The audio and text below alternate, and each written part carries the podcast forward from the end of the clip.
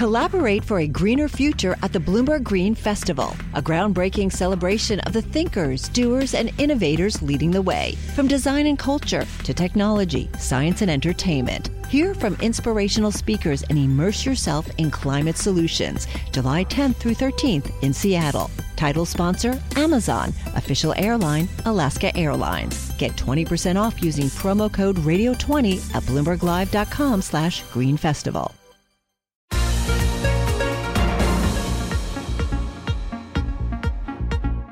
Welcome to the Bloomberg P&L podcast. I'm Pimm Fox along with my co-host Lisa Abramowicz. Each day we bring you the most important, noteworthy and useful interviews for you and your money, whether you're at the grocery store or the trading floor.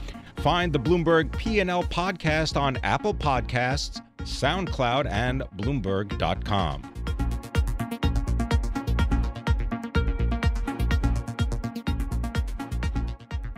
So now that companies are earning so much money and the cash that they have is sloshing around their balance sheets, how much are they paying down that debt that they've been borrowing, the trillions of dollars of debt that they've been incurring over the past eight years? Here to answer that question, Joel Levington, senior credit analyst for Bloomberg Intelligence. He writes amazing reports. He joins us here in our 1130 studios. Joel, uh, you did a study looking at leverage ratios among, among companies. Basically, this is the amount of debt that they have relative to the income that they have. How do things look right now? Uh, well, I'll tell you, Lisa, not that great. Uh, in some, uh, you know, metrics uh, continue to remain elevated. We've done uh, nine studies over the last five years, and we're uh, right around the highest point for all the major rating classes, except for the junkiest class, the single B tier, which has slightly improved. Okay, to be clear, in other words, corporate leverage has increased to the highest levels in data going back four years, right? That's right. Uh, and it has steadily increased, even though the cash flows have increased, profits have increased. That has not offset the rapid. Uh, the rapid selling of debt. That's exactly right. And earnings are are robust and healthy. However, uh, tables have turned towards uh, capital allocation plans where it's share repurchases, dividends, and acquisitions, and the cash that's being used for those three items are at least exceeding cash that is being generated, and therefore leverage can't uh, improve. All right, so let's dig into here a little bit. I mean, you're starting to see investors express concern at all about leverage increasing, or are they still pretty much in a free for all? Take my money. I don't you know, care. It, it, it's a great question. The, beyond just the individual uh, company specific items, uh, where I hear it the most uh, is in the triple B category, which has increased a lot over the last few years. Uh, and what I find, it's very bifurcated. You could look at subsectors, and I, I would say it, my 30 second takeaway on it is that in sectors uh, that the rating agencies view as stable, uh, like consumer cyclical, uh, excuse me, consumer staples as well as healthcare, the rating agencies have allowed the companies to lever up much more than you would t- traditionally find, sometimes to even six times uh, leverage, with the hope that a deal will pan out well and that cash flow will pay down debt over the next couple of years uh, having been around the business for a long time, that n- never really happens exactly the way that people plan. This is such an important conversation because everyone talks about how much earnings are increasing, but the other side of the balance sheet is also inflating and, frankly, inflating at a faster pace. And I feel like this is a really important thing to realize. I want to shift gears a little bit because you highlighted in another research piece that you put out that auto bonds have been among the worst performers of the year. And given what you've seen, you don't necessarily think that will change. That's right. Uh, you know, statistically, uh, auto demand uh, hinges on about three factors. It's the price of the vehicle that you're buying. It's the loan rate uh, that eh, that you have, and uh, it's gas prices uh, as they rise. It makes it tougher to make that payment.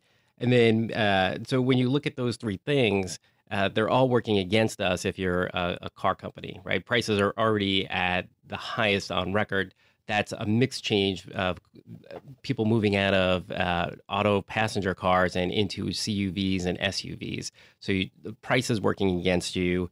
Uh, loan rates are already at their highs uh, for the last five years, and of course, you are expecting another like three hikes uh, going forward. Can you give us a sense of which specific companies have been the worst performers in the bond world? Well, Ford in investment grade has been very, very poor. Um, I mean, do you think that investors might be pricing in a, a, pretty substantial downgrade for Ford because their their stocks have been down substantially as well? They've had turnover. Uh, they've really struggled to increase the profits. I don't think so. I think if you look at uh, the Ford bonds or GM bonds, uh, they trade as uh, wide to uh, their peers and consumer discretionary, but you can find a lot of retailers in that area too that have the wherewithal to pay down debt and may have uh, less leverage and maybe more cash flow.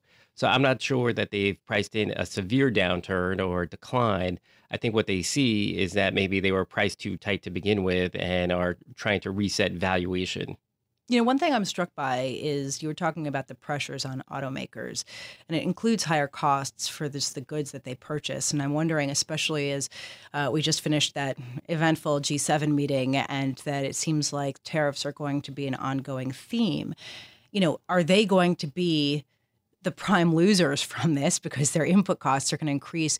And what other sectors are people not thinking about that also could be big losers? Well, I think you're totally right, Lisa. When you think of uh, raw material inflation, the auto market is so competitive, it's very, very hard to pass these costs on. And when you think of rising rates, and they have huge finance companies, many of them, uh, you can't really pass that cost onto the consumer. Uh, you have rising steel inflation. We were just talking about it earlier how uh, uh, Adient uh, auto supplier is down about 16, 17% today because they couldn't pass uh, raw material inflation through. So I think these are the kinds of events that you could start seeing pop up more frequently. And clearly that will not have a great impact on, on credit risk or bonds. Is there another, is there another uh, industry that could also see uh, sort of declines or pressure as a result of these increasing commodity prices?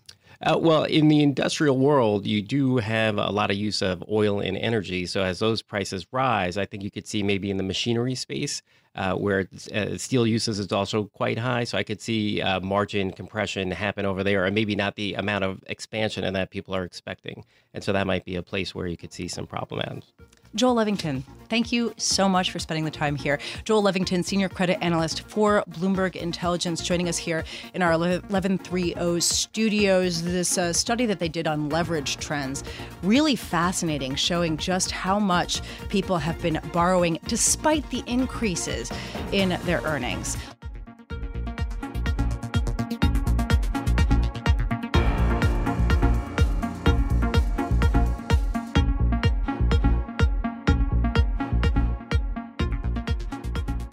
The market is pretty much flat despite the fact that we've had quite a few pretty sensational headlines coming out over the weekend, and we expect more throughout the week. Uh, why are investors not responding at all to the escalating trade tensions, to the possible accord in Korea? Let's get some uh, thoughts on that from James Paulsen, Chief Investment Strategist at the Leuthold Group in Minneapolis, uh, Minnesota, and he joins us now by phone. James, thank you so much for being with us. I'd love to get your sense, just to get this out of the way. You know, it feels a little bit like the world is up in uh, in, a, in a roar of potential trade tensions and people battling each other in, in with words, and markets shrug. They do not care. Why? Well, it, it might be uh, disrespectful tweet fatigue. I, I, I don't know. Disrespectful I, tweet fatigue yeah. is that is that like going to be a, a thing? D- oh, I, I don't DTF. Know. It's just DTF.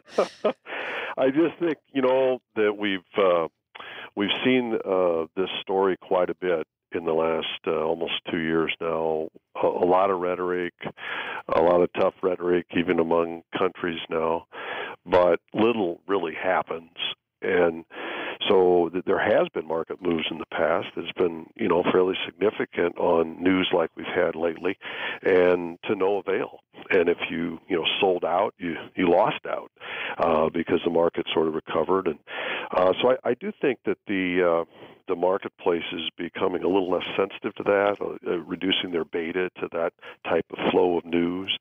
Now, if something really happened fundamentally, um, certainly there'd be a different response. But but just tough talk, it, it, it's kind of we're getting used to tough talk. That's that's been the uh, modus operandi for for the last couple of years, even leading up to the election. I think we're we're uh, sort of adjusting how much we move markets uh, on the basis of that. And and then the other thing, Lisa, is there's just such a good fundamental story under this right now. You know, with with uh, just strong economy here in the United States and high confidence, strong earnings. Um, and I think there's also a growing bullishness out there, optimism about markets breaking out to the upside. So all those, I think, are factors keeping this market uh, uh, pretty healthy in the face of some pretty striking headline news. You know, one thing that I found interesting is that big tech has continued to lead the rally. And I'm looking at the NASDAQ, which is just off a record high and uh, has continued to climb throughout the year, outperforming the other indices. And I'm just wondering, you know, given some of the concerns around Facebook, given the incredible amount of debt that Netflix is incurring to finance its entire business model, I mean, do you think that this has gone too far, or do you think that this is just the beginning? Well, it's a good question. I uh, just wrote a piece a little bit I called dot com deja vu uh, here late last week. Uh, there's certainly some, you know, uh, evidence that the uh, uh, movement of tech stocks relative to the overall market is is a little bit uh, like dot com era in the late 1990s. Um, over the last five years, um, for example, uh, technology stocks within the S&P 500 have outperformed um, the overall market by more than two to one. Wow. Um, if the X Tech S&P 500. If if you look at the last two or three years, tech stocks have outperformed the X Tech S&P 500 more by more than three to one. And in the last year, uh, tech stocks have outperformed the S&P X Tech by more than four to one.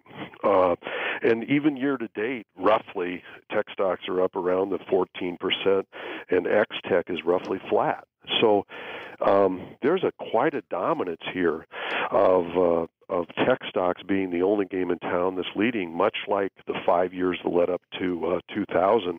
On a relative basis, Lisa, S&P 500 X technology to the overall S&P 500 has fallen about half as much on a relative basis in the last five years than it did during the dot com. So you could argue on a performance basis that we've been experiencing almost a half a dot com type of environment. I do think it's uh, it's a warning sign of of concentration in a in a few popular names that all the flows are going into, um, and ignoring some of the potential risk that comes with that. But who knows how long that can continue? We we you could see that in in 1999, and it continued to go on as well. But I do think it's a growing risk. Well, can we just dig in a little bit as to how that risk could play out? Is the risk that there could be, say, a big regulatory push with Facebook, and all of a sudden that uh, brings down the entire market just because they've become so dominant, or is it, you know, the whole uh, uh you know smartphone super cycle and then the decline there? I mean, is that the kind of kind of thing that could trigger this, or would it be sort of more wholesale? Well, um, there could be a number of things. I, I think what, what the risk suggests is just the vulnerability is increasing, and if it increases enough, uh, oftentimes it could be any one of a number of different catalysts, uh, each of it, each of which individually might not even be that important. But if you've got a vulnerable enough market, it could be the straw that breaks the camel's back. It could be something, as you say, direct some news item directly related to the technology space itself. Uh, I have noted earlier this year that there's a big difference if you took the FANG Plus Index, New York Stock Exchange FANG Plus Index has about 10 of those stocks, most popular, and you divide them up to those that are regulated versus those that are not. And I don't mean they are regulated, but that those that uh, rely more on social uh, reselling customer information for advertising purposes versus those that sell an actual product. Um, you, you already see quite a divergence. The non-regulated, quote unquote, are doing far better than the regulated FANGs. So the market's already discounting that risk. If there was something official that came out, that certainly could be a tipping point uh, for tech leadership. Yeah. But it might also just happen because the 10 year yield reaches a point that starts to scare people or inflation picks up. And since everyone's in those areas, if, if they do start to sell, they're going to see the most selling pressure as well. Hey, Jim, just before I let you go, uh, what is the highest conviction trade you have right now? you know, uh, Lisa, I would. Uh, I would uh, add a, a little cash and maybe a commodity ETF uh, in my equity portfolio. I'd stay in equities, but I'd sort of change up how I'm writing them. Uh, maybe have a little cash if we do hit an air pocket. You can go back in, and I like the commodity ETF uh, commodities, I think, are going to continue to go up. So those would be two things I'd throw out as a possibility. Not have everything in in in uh, current momentum of technology right now. And just real quick, what what would you sell in order to raise more cash and uh, invest in commodities? I'd sell some of those popular tech names right now. All right. I'd pat myself on the back for owning them and, and, and cash I'd, out. I'd clap and, and cheer that I made a great decision, and I'd give some of that away to somebody that wants them real bad right now. Jim Paulsen, thank you so much for being with us. Always a pleasure speaking with you. Jim Paulsen is Chief Investment Strategist at the Leuthold Group, uh, coming to us from Minneapolis, Minnesota, with its beautiful lakes.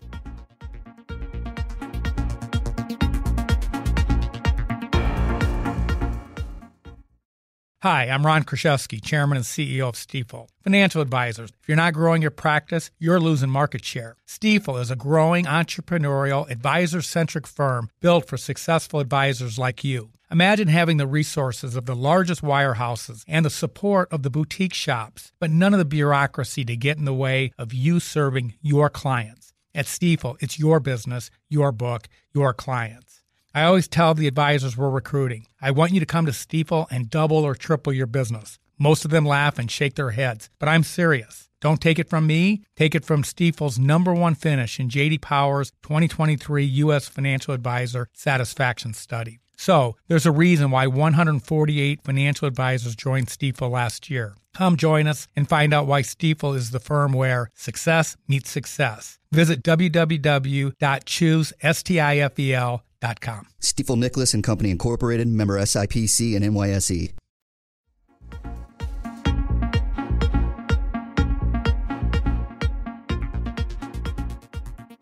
There is a lot of focus on where people are putting their money and whether it is responsible. Uh, and our next guest wants to responsibly build. Uh, he builds homes, offices, using containers, the containers, uh, shipping containers uh, that are no longer being circulated. I want to welcome Paul Galvin, Chairman and Chief Executive Officer of SG Blocks. Paul, your company is fascinating. Could you just give us a rundown? What does it do? So, SG Blocks is a premier provider of modular construction premised on the repurposing of shipping containers into internationally approved instruments of construction. The value proposition is a safer building in half the time at a better price. And so, are they pretty though? There's, they're pretty. Uh, no, I mean, do you have to keep the shape of the container? No, there's design flexibility, there's cladding flexibility. You can go anywhere from a kind of a high end cladded finish with limestone or brownstone or hardy board, and all the way to celebrating the raw container eh, as an urban look and feel, which a lot of millennials and developers in cities like. So, uh, what's the sort of value proposition from your perspective, given the fact that I imagine uh, there was a glut of containers at one point? The shipping industry took a pretty big hit. Yeah. You know, how how much were they discounted for you? Our pricing is uh, arranged on a sort of permanent basis with a partner we've had since inception, ConGlobal Industries, who have 15 locations and manage the overwhelming domestic inventory. So pricing's not normally uh, an issue for us. Even now, with uh, the tariffs and the increase in steel prices, et cetera? No, that, we don't anticipate that being a problem for us. ConGlobal has an enormous inventory in the, in the States already. Okay, so you don't think that that's going to increase the demand for, uh, for even used metal products? Uh, no, we're not anticipating that at the moment. All right. Um, and you guys went public last year, right? Correct. About a year ago. About a year ago. And what was that experience like? It was an extremely uh, invigorating, enthusiastic, exhausting experience. The IPO itself was conducted over about 28 days, and we met with uh, well over 100 good investors, qualified investors. And every time you speak with the investment community, you, you, hopefully make them smarter, they hopefully make you smarter, and the dialogue can continue. So, what did you learn? What's the number one thing that you thought was uh, the biggest aha moment for you? Um, the consistent experience from investors that they do not want to invest in small cap companies and then get diluted further down the road by other rounds of capital.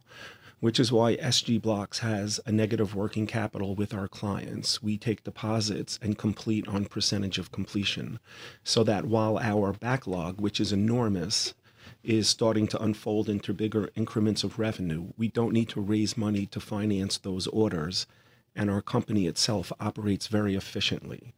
That's really interesting. I hadn't thought about that. I thought that there was so much interest in small caps right now because they've been outperforming uh, that you know people wouldn't necessarily ask as many questions.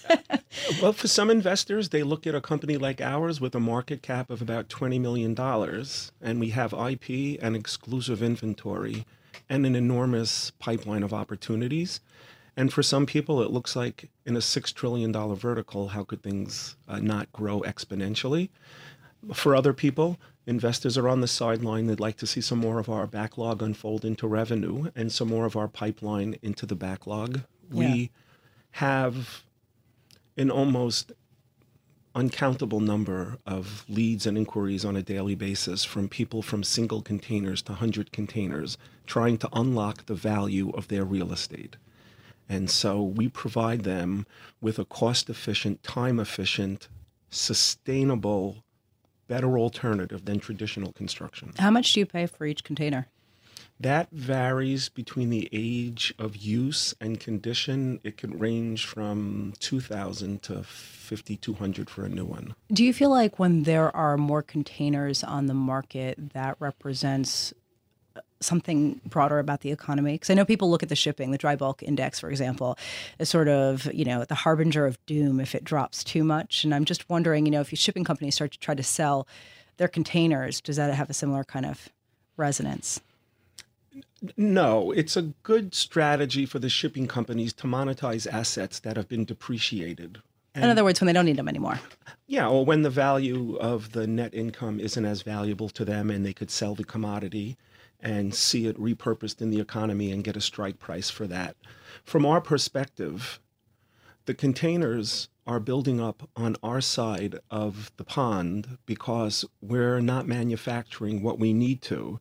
So at SG Blocks, we take that container, which is a symbol of our failed manufacturing sector, and we use that as a manufactured product. And we use that for apartments and hotels and stores and offices and uh, at this time, we're finishing up a school building in the heart of Los Angeles on Wilshire Boulevard. And we're working very hard to educate the investor base and the consuming base that construction doesn't have to be so slow and expensive. SG Blocks modular construction yeah. is a better way to build. Paul Galvin, thank you so much for being with us. Paul Galvin, Chairman and Chief Executive of SG Blocks, talking about uh, taking shipping containers and making them into buildings and homes.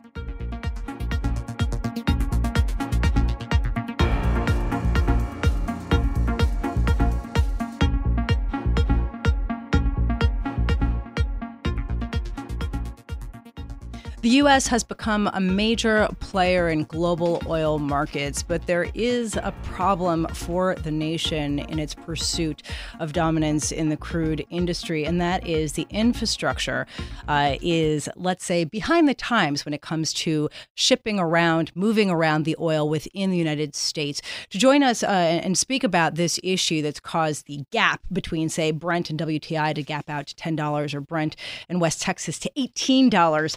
Uh, is Tyler Rosenlicht. He's Cohen and Steers Senior Vice President and Portfolio Manager of Midstream Energy, that's focusing on MLPs and other energy portfolios, as well as Nick Koutsoftas. He is Senior Vice President and Portfolio Manager of Commodities, Trading Commodity Futures, etc. Tyler, I want to start with you and just talk a little bit about the problem that has caused this divergence between the Brent price on one hand and WTI on the other. Why is this such a problem right now? Yeah, so you know, one of the things that I think the market's been surprised by is how robust and quickly North American energy production has grown. And when you think about the disconnect between getting it to market, having pipelines and other infrastructure you need to actually get it to where it needs to go versus the production profile, you can have these periods in time where, you know, maybe it's coming out of the ground at a really fast rate, but you can't actually fit it on a pipeline. So you need to move it by rail or by truck or by some other means that's going to be a lot more expensive. So what we're seeing today, you know, particularly all the way out in West Texas is a lot of energy production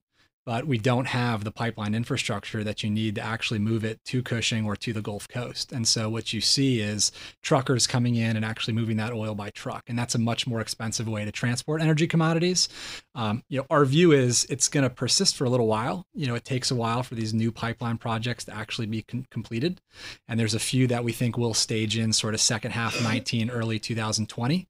So expect to see these wide differentials for a while. But midstream businesses do have a, a good history of building infrastructure when these sort of arbitrage opportunities exist, and there's a lot of projects being worked on. You know, Nick, I'm struck by the concept that people are talking about building again in the oil patch right now uh, as oil prices surge this year, not today, but uh, just generally over the past few months. But uh, two years ago, three years ago, it was a very different setting. I mean, how much do these prod- uh, projects to create the pipelines hinge on just the price of oil?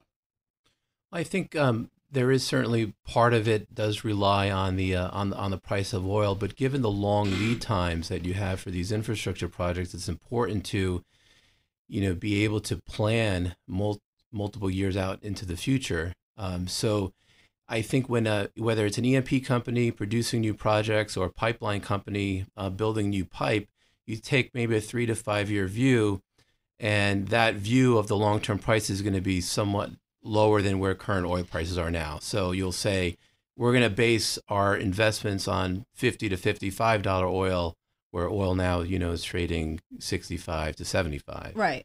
Well, I mean, I guess that another way to ask this is does the volatility, uh, particularly the volatility that we've seen over the past 3 years of oil prices make it difficult to uh, raise capital for these projects at economic levels? Yeah, so um, maybe I can start with that because I think you, you, might ask why do we have the wide differentials today? You know, why didn't we just build the pipelines a few years ago when we you know saw line of sight into the Permian production increasing? And I think one of the issues was oil volatility was really high. And when you think about building a new pipeline project, most midstream businesses aren't going to pursue that unless they get long term contracts that sort of fix at least a minimal acceptable return. And we expected some of these projects to be announced last year, even in 2016, and they weren't. And part of that was because a lot of E&Ps were concerned oil's really volatile. How can they have confidence in the next five or six years sufficient to underpin, say, a 10 year takeaway agreement with a midstream company? So I think volatility in the commodity price does really do a lot when you think about capital budgets and building infrastructure and greenlighting new products and wells and that sort of thing. And even if we did go back only a couple years ago, there was some level of of underestimating the amount of U.S. supply. So you know these companies, these E&P companies, became a lot more efficient. We're using uh, improvements in technology to increase the amount of supply coming out of the U.S., only to find ourselves in the situation we're in now, where there's not enough pipe to get yeah. it to the to the refiner or to the international markets. So I'm really glad you guys are here today. Uh, earlier this morning, Bloomberg News reported that BlackRock is trying to get uh, further invested in liquefied natural gas projects, in particular pipelines. Um, and this is interesting uh, on a number of different levels, but it sort of represents to me the trillions of dollars that have been raised for infrastructure funds around the world. And, you know, the question of where they're going to put it. And I'm wondering, you know, have you, uh, Tyler, seen a real increase just in the amount of money and interest in investing in some of these projects today uh, versus, say, three years ago? Absolutely. I think a few years ago, um, you're sort of staring into the abyss of a down cycle in energy and midstream energy, and these businesses traded at fairly high multiples. So, on the publicly listed side, you've seen multiples contract a lot. And typically, private equity was a capital source, but wasn't really driving the ship. Um, but that's really changed. So, it, since kind of early 2017 and, and, accelerating over the last six months, we've seen a lot of private equity investors, be it the big infrastructure funds or some of the more niche energy infrastructure businesses, actually step in and either provide capital to publicly traded partnerships uh, or acquire discrete assets or build themselves um, they're actually paying very high multiples to get access to these businesses and to these assets, which, um, when you think about it, there's a huge incentive for private to deploy their money. Right. They've got a very low cost of capital, much lower than the many publicly traded MLPs today. These are commercial businesses that can grow, that can typically pass things like inflation onto their customers.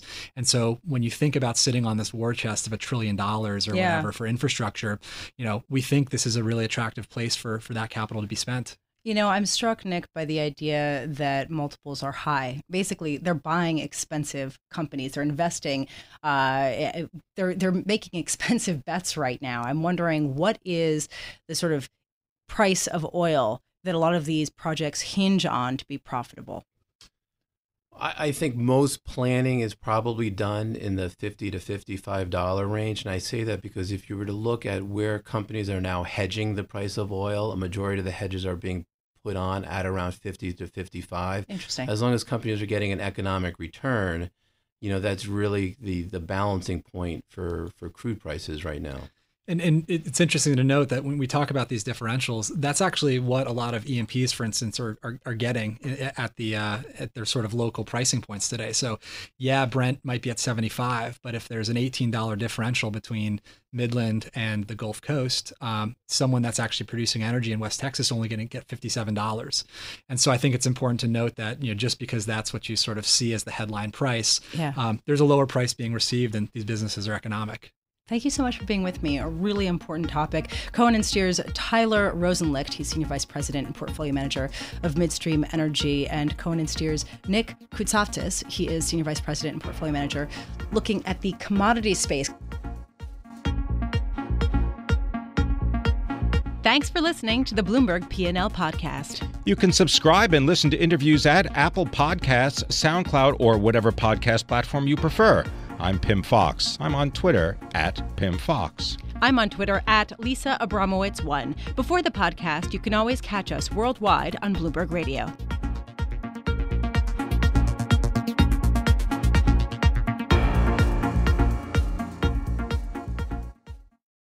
Collaborate for a greener future at the Bloomberg Green Festival, a groundbreaking celebration of the thinkers, doers, and innovators leading the way. From design and culture to technology, science, and entertainment. Hear from inspirational speakers and immerse yourself in climate solutions. July 10th through 13th in Seattle. Title sponsor Amazon. Official airline Alaska Airlines. Get 20% off using promo code radio20 at bloomberglive.com slash green festival.